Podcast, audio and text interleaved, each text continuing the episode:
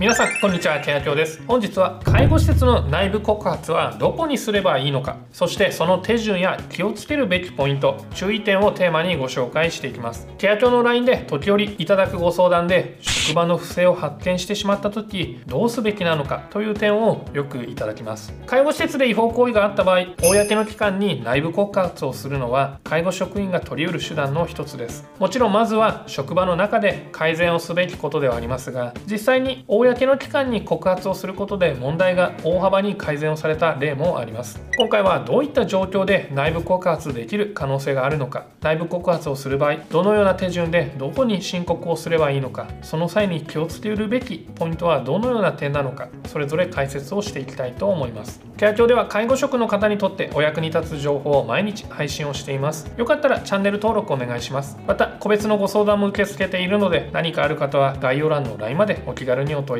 ください。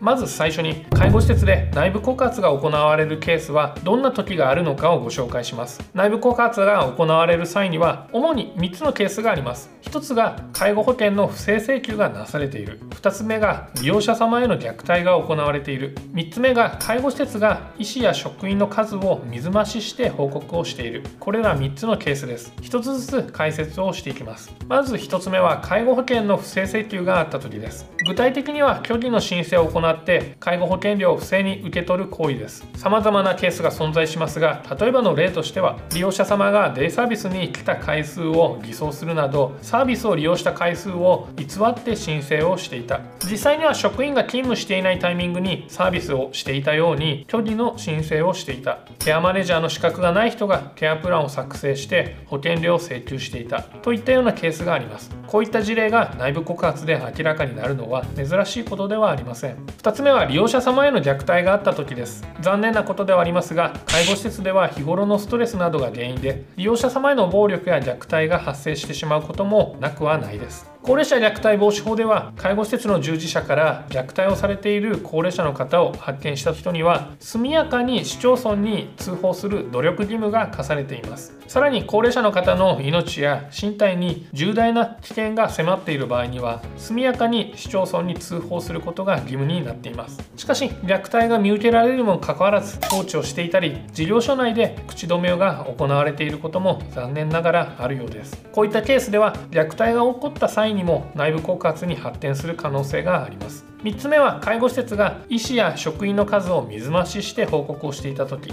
介護保険では介助の内容や職員の人数によって受け取れる介護保険料が変わる仕組みになっています。そういった制度を悪用して常勤の医師がいないのにいることにしたり職員数を水増しして報告をしてしまう場合があります。こういったケースも告発の原因になります。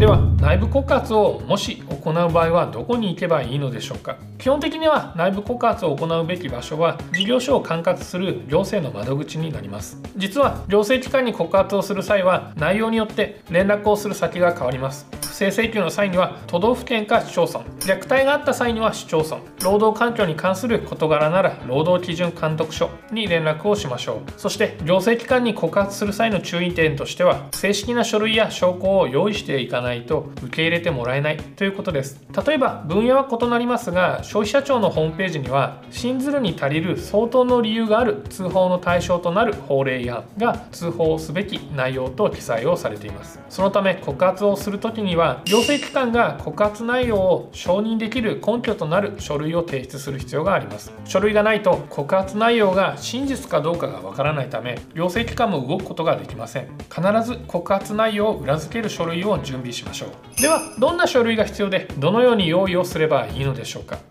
例えば介護保険の不正請求を告発する場合には改ざんされた介護給付費の請求書や介護給付費の明細書のコピーがあれば最も確実な証拠となります。こういった書類が手に入るのであればコピーをしましょう。コピーが難しければ写真を撮るのも一つの方法です。他には書類ではありませんが利用者さんへの虐待がある場合はその様子を録音しておくと証拠になります。労働環境に関しては残業代を支払わないことを伝える音声であるとか給与明細や実際に残業したことの証拠などが必要になります。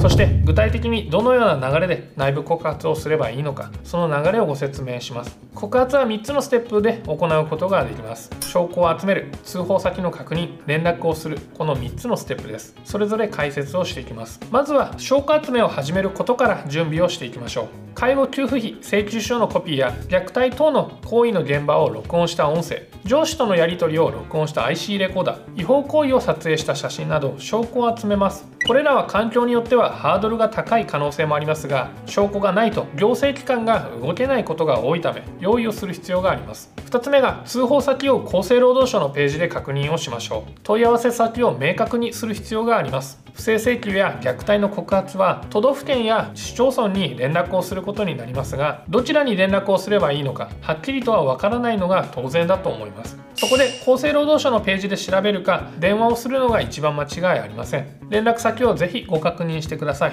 概要欄にホームページの URL を載せておきます。そして3つ目準備が整ったらいよいよ行政機関に連絡。ご相談をしましょう。行政機関としては告発内容を受理した後施設の訪問調査を行って事実を明らかにします。法令違反が明確になれば行政機関からの指導が入ったり悪質な場合は指定介護施設の取り消しが行われる流れになります。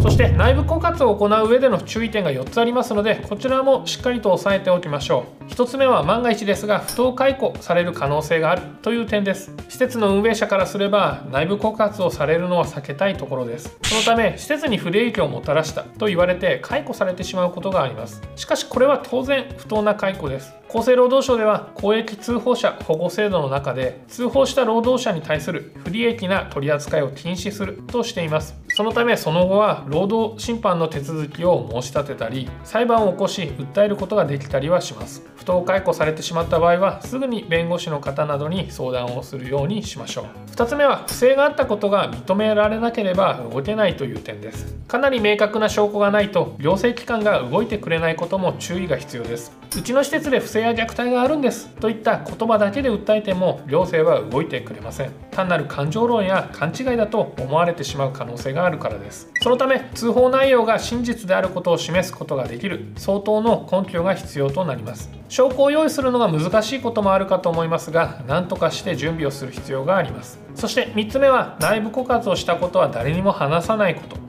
内部告発をした場合誰かに相談したくなることが多いと思います。しかしついつい施設内の仲のいい人に言ってしまうと些細なことでご自身が告発者だとバレてしまう可能性があります。介護の業界は人間関係が狭いところもありますので誰か1人に話しただけでも噂が広まって管理者の耳に入ってしまいます。そのため内部告発については絶対に誰にも言わないようにしましょう。そして4つ目は自分が内部告発をした証拠を残さないということです。この証拠が残ると告発者がバレてしまう可能性が出てきます。特定の人しか入手できない書類や音声の場合は告発者が特定されるリスクは高いと言えます。また万が一ですが行政機関の調査の際に名前が出てしまう可能性もゼロではありませんので調査の際には自分の名前は出さないように釘を刺すことも必要です。内部告発いろいろなリスクありますがやはり不正自体は許されません。内部告発をする際はよく調べて慎重に行動してみてください。またご覧いただいている方の中で不正を発見してしまったらどうしようと考えている方もいると思います。是非ケア協の LINE 相談までご連絡いただけたらと思います。